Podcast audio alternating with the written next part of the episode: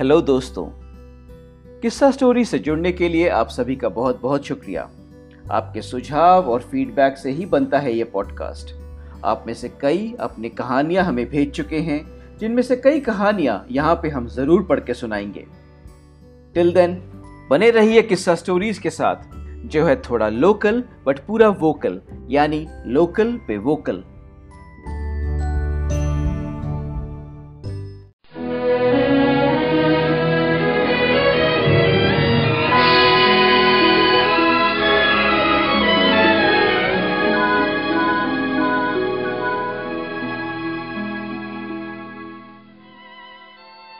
तो दोस्तों, शुरू करते हैं आज का किस्सा एनकाउंटर लेखक और वाचक, आपका दोस्त, विश्वज्योति घोष। दोस्तों, मेरा मानना है कि हम जैसे नॉर्मल बोरिंग लाइफ की ज़िंदगी में इंसान को धक्का दो बार लगता है। वो धक्का जिससे उसकी ज़िंदगी से ज़्यादा उसके लाइफ के फंडे बदल जाते हैं, वो भी हमेशा के लिए। पहला धक्का तो आप समझ ही गए होंगे, बीस की उम्र में लगता है, यानी ग्रोइंग अप टाइम जब चीज़ें छूटने और जुड़ने का एहसास हमें साथ साथ होता है। नई नौकरी जुड़ती है पुराना प्यार छूट जाता है। लाइफ और लव के फंडे गोलमोल हो जाते हैं है ना? देखिए अगर आपके साथ ऐसा नहीं हुआ तो आप धन्य हैं और हमारा प्रणाम स्वीकार करें। अब आगे बढ़ें। और दूसरा धक्का तब लगता है जब आपको लगता है कि बॉस अब तो लाइफ सेटल हो चुकी है। और फिर और फिर? और फिर?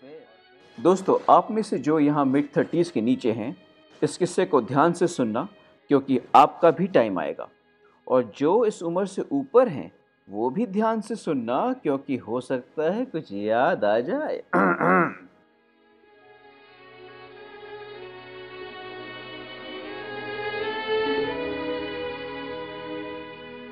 हर सुबह की तरह शेव फिर आफ्टर शेव फिर डियो क्लोन करके crisp cotton shirt, dipper dapper बन के जैसे ही मैं निकला तो देखा वो एकदम सज धज के रेडी, स्टडी खड़ी थी। ब्यूटी क्वीन और इतनी सुबह मैं सोचा और बाथरूम से निकला। Good you ready on time on time इसे कैसे पता? मैंने सोचा। हो सकता है कि I was missing a link here you know और इसी तरह मैंने भी एक वेग स्माइल देकर कवर अप कर लिया। एटलीस्ट कोशिश की। मुझे समझ नहीं आ रहा था कि ये हो क्या रहा है। वो इतनी जल्दी रेडी क्यों हो गई है? और दोस्तों, जब भी रिश्तों और बिज़नेस में कोई कुछ समझ ना आए ना तो मेरे बिज़नेस स्कूल ने सिखाया था कि बेटा बख्शी स्पिन मारो। So ladies and gentleman without losing an inch जेब में हाथ डालते हुए मैं बोला पता है कल मुझे क्या मिला? एक नया पाँच सौ रुपये का नोट ये देखते ही उसकी आँखें चमक उठी और बोली, तुम बैंक गए थे? भीड़ थी? बस, फिर क्या था? आपको तो पता ही है अपनी हैसियत बताने का मौका मिले तो हम दिल्ली वाले अपने कुत्ते को भी नहीं छोड़ते। ये तो साक्षात बीवी खड़ी थी। दोस्तों, ये डीमोनेटाइजेशन के दिन थे। अभी अभी दो दिन ही हुए थे कि जेब, रसोई, पूजा घर और अलमारी में रखे 500 और हज़ार रुपयों का दी एंड हो चुका था। पूरा देश अब ब्लैक मनी को वाइट वाइट मनी को ब्लैक और वाइट मनी को न्यू वाइट करने की जद्दोजहद में जुटा हुआ था। नहीं नहीं सवाल ही नहीं पैदा होता बेबी सड़क की लाइन मास के लिए होती है, हम जैसे क्लास के लिए नहीं। बैंक मैनेजर ने मुझे देखते ही अपने कैबिन में बुला लिया। बस यूँ गया और यूँ आया। प्रिविलेज्ड कस्टमर बेबी देख लो, अब तुम नहीं कह सकती I was not prepare I am totally in control of the situation for a change but एक बात बताओ what you need cash for what you need cash for माने डोंट साउंड लाइक आर नहीं नहीं माने आज सुबह हमें कैश की क्या ज़रूरत है? मतलब मीरा का एक ब्लैंक लुक अब मुझे घूर रहा था और ये बेटा कंफर्म हो चुका था कि I was missing something here something big मेरा भी टाइम आने वाला था। इतनी सुबह सुबह बन ठन के कहाँ की तैयारी है सर आ, नहीं मतलब कि यानी तुम्हें याद नहीं है तुम भूल गए। यार बाई गॉड ना तो हमारी एनिवर्सरी थी ना उसका जन्मदिन। आई I मीन mean, उसके मम्मी पापा का भी जन्मदिन नहीं था यार। नहीं मतलब कि आई मीन तुम्हें याद नहीं है है ना? मीरा के चेहरे पर अब वो लुक थी जो टेंथ क्लास के मैथ्स पीरियड में मैम वडेरा मुझे दिया करती थी। When you can't solve such a simple one Bakshi how have you passed all these years you know, that look that questions your existence at the arrival of algebra and puberty. Mean दोस्तों, कभी सोच के देखना life में algebra और puberty ना एक ही time पे आते हैं और बंदा सारी ज़िंदगी सोचता रह जाता है, भाई, तू आया ही क्यों? अब मेरे लाइफ का भी ना A square plus B square equal to two A B होने वाला था। मैं खड़ा था वहाँ पे, बेबाक फ्रोज़न और बेवकूफ़। याद नहीं? आज रोहन का स्पोर्ट्स डे है। उसका पीटी डिस्प्ले में लीड रोल है। कुछ भी याद नहीं ना? यार ओह वैसे आपकी तैयारी कहाँ की थी सर नहीं नहीं वो ना क्या मीटिंग थी सैटरडे मॉर्निंग साढ़े आठ बजे सुबह सुबह मीटिंग नहीं नहीं वो ना आ गॉट इट गॉट इट जनाब को फिर से कोई आ, नया आइडिया आया होगा ना फिर से कल रात को नाइन टू फाइव की एग्जिस्टेंशियल क्राइसिस ने आपको मार डाला होगा और रात के तीसरे पहर में आया होगा साहब को एक और नया स्टार्टअप का सपना।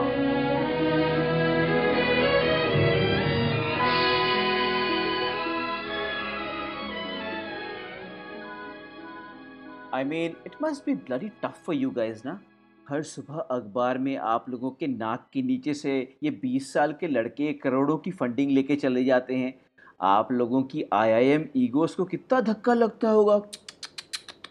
आई I मीन mean, एक तरफ़ ये कॉलेज ड्रॉप आउट करोड़पति और दूसरी तरफ़ आप लोग ऑफ़िस की तनख्वाह बुरी तो है कंपनी के शेयर्स बुरे तो हैं लेकिन ऑफ़िस में इंसल्ट बुरा तो है मगर ख़तरनाक नहीं है।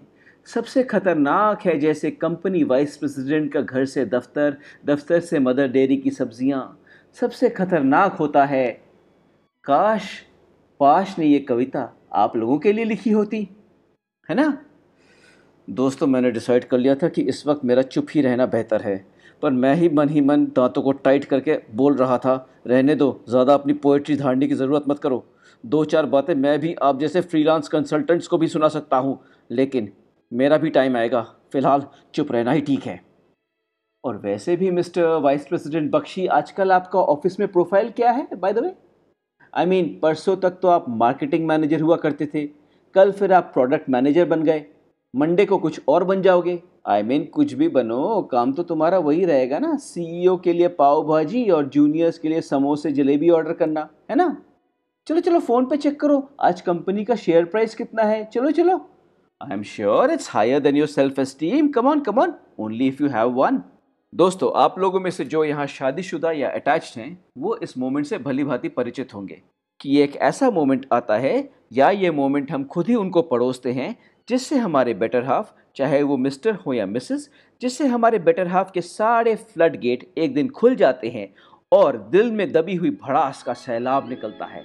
कुछ याद आया? अब मेरी सुनो। एज मीरा जी का लेक्चर चालू था। जाओ जाओ, ज़िंदगी खत्म होने वाली है। ये फोर्टीज नहीं है, सर। लास्ट चांस है, last chance.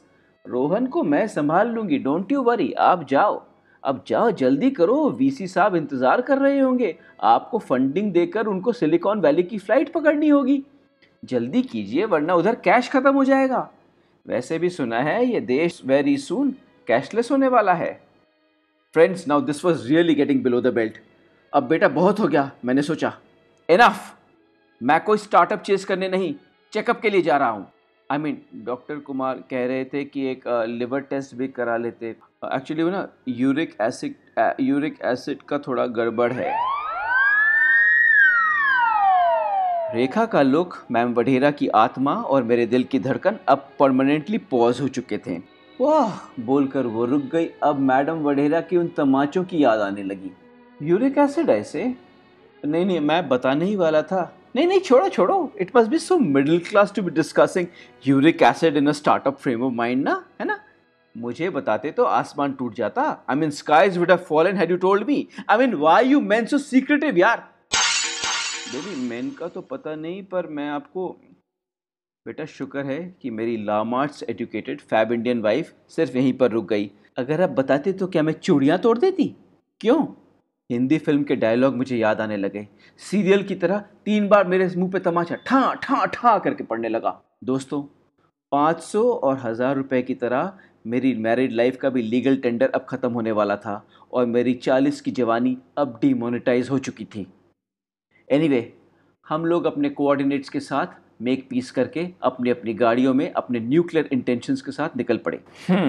Take it easy Bakshi take it easy calm down calm down दोस्तों हॉस्पिटल में टाइम से पहुँच गया और रिसेप्शन पे मैंने अपना नाम, पता, वज़न, कद सब रजिस्टर करा लिया। Please have a seat sir receptionist बोली और लॉबी की तरफ़ इशारा कर दिया।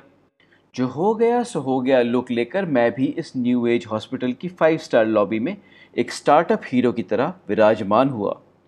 इन नए हॉस्पिटल्स का भी क्या कहना यार? इटालियन मार्बल फ्लोरिंग हल्की फुल्की पाइप म्यूज़िक एल कॉन्डोर पासा। सुंदर मेडिकल टूरिस्ट ने सोचने का मौका ही नहीं दिया कि मेरी जवानी को कोई खतरा है। चालीस की ऐसी की तैसी। ये होटल का लॉबी है या हॉस्पिटल का रिसेप्शन?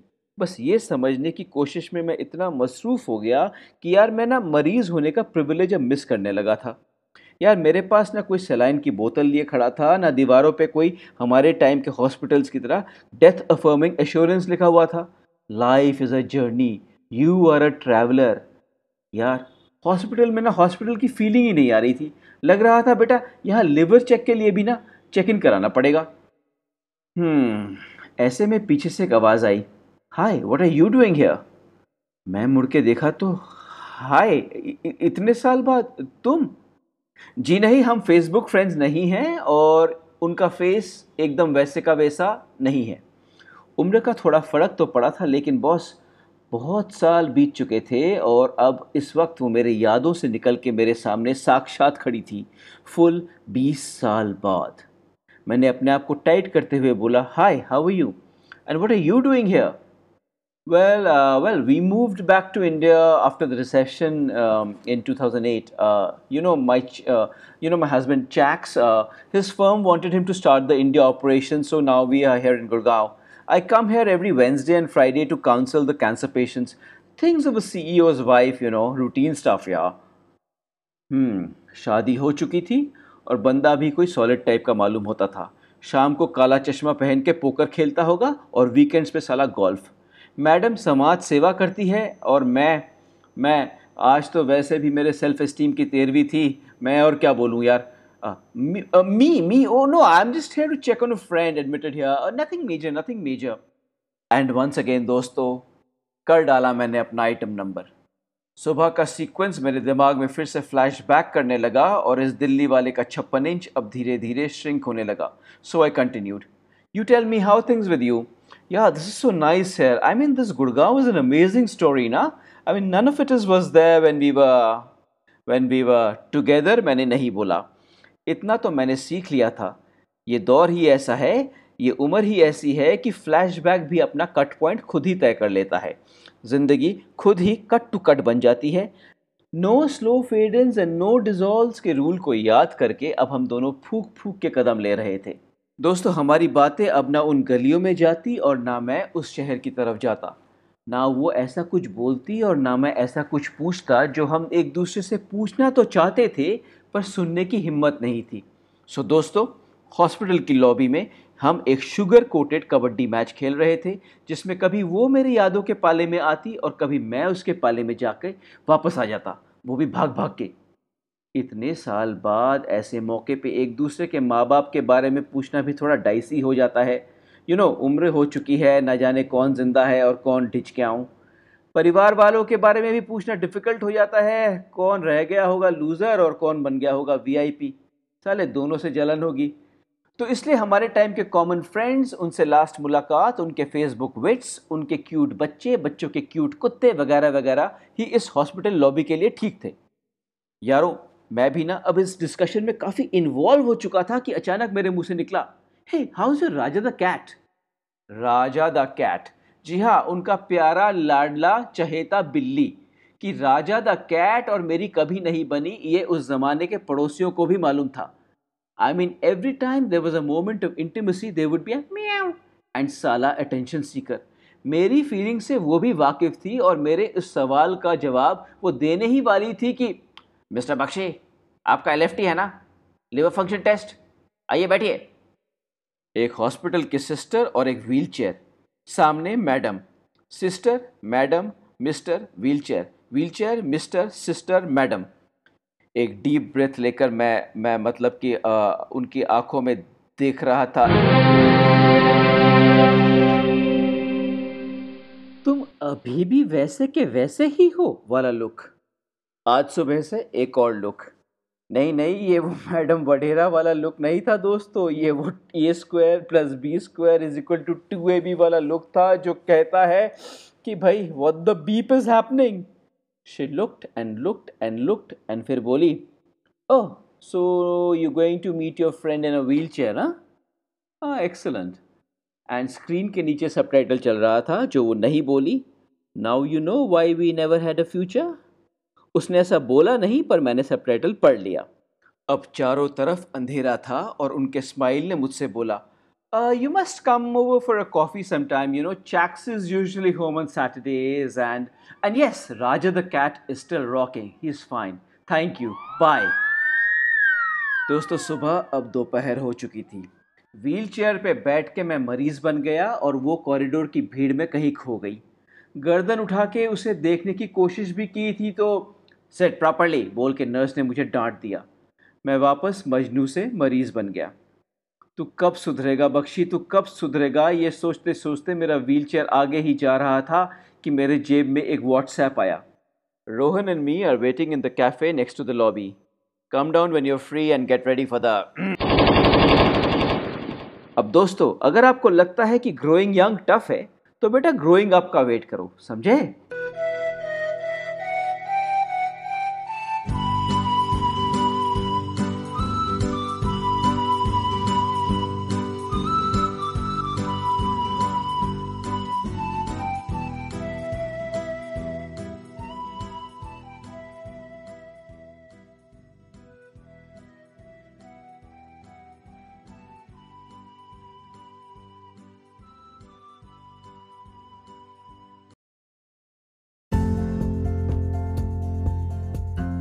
तो दोस्तों, आज की कहानी अगर आपको पसंद आई तो ज़रूर हमें Kissa stories at Gmail dot com पर मेल करें। अगर आप कोई किस्सा हमारे साथ शेयर करना चाहते हैं तो ज़रूर ईमेल कीजिएगा। हम कोशिश करेंगे यहाँ पे आपके किस्से को पढ़ के सुनाने की, क्योंकि आपकी, हमारी, हम सब की कहानियों से ही बनता है ये पॉडकास्ट किस्सा स्टोरीज़ फिर मिलेंगे। तब तक स्वस्थ रहना, खुश रहना। नमस्कार।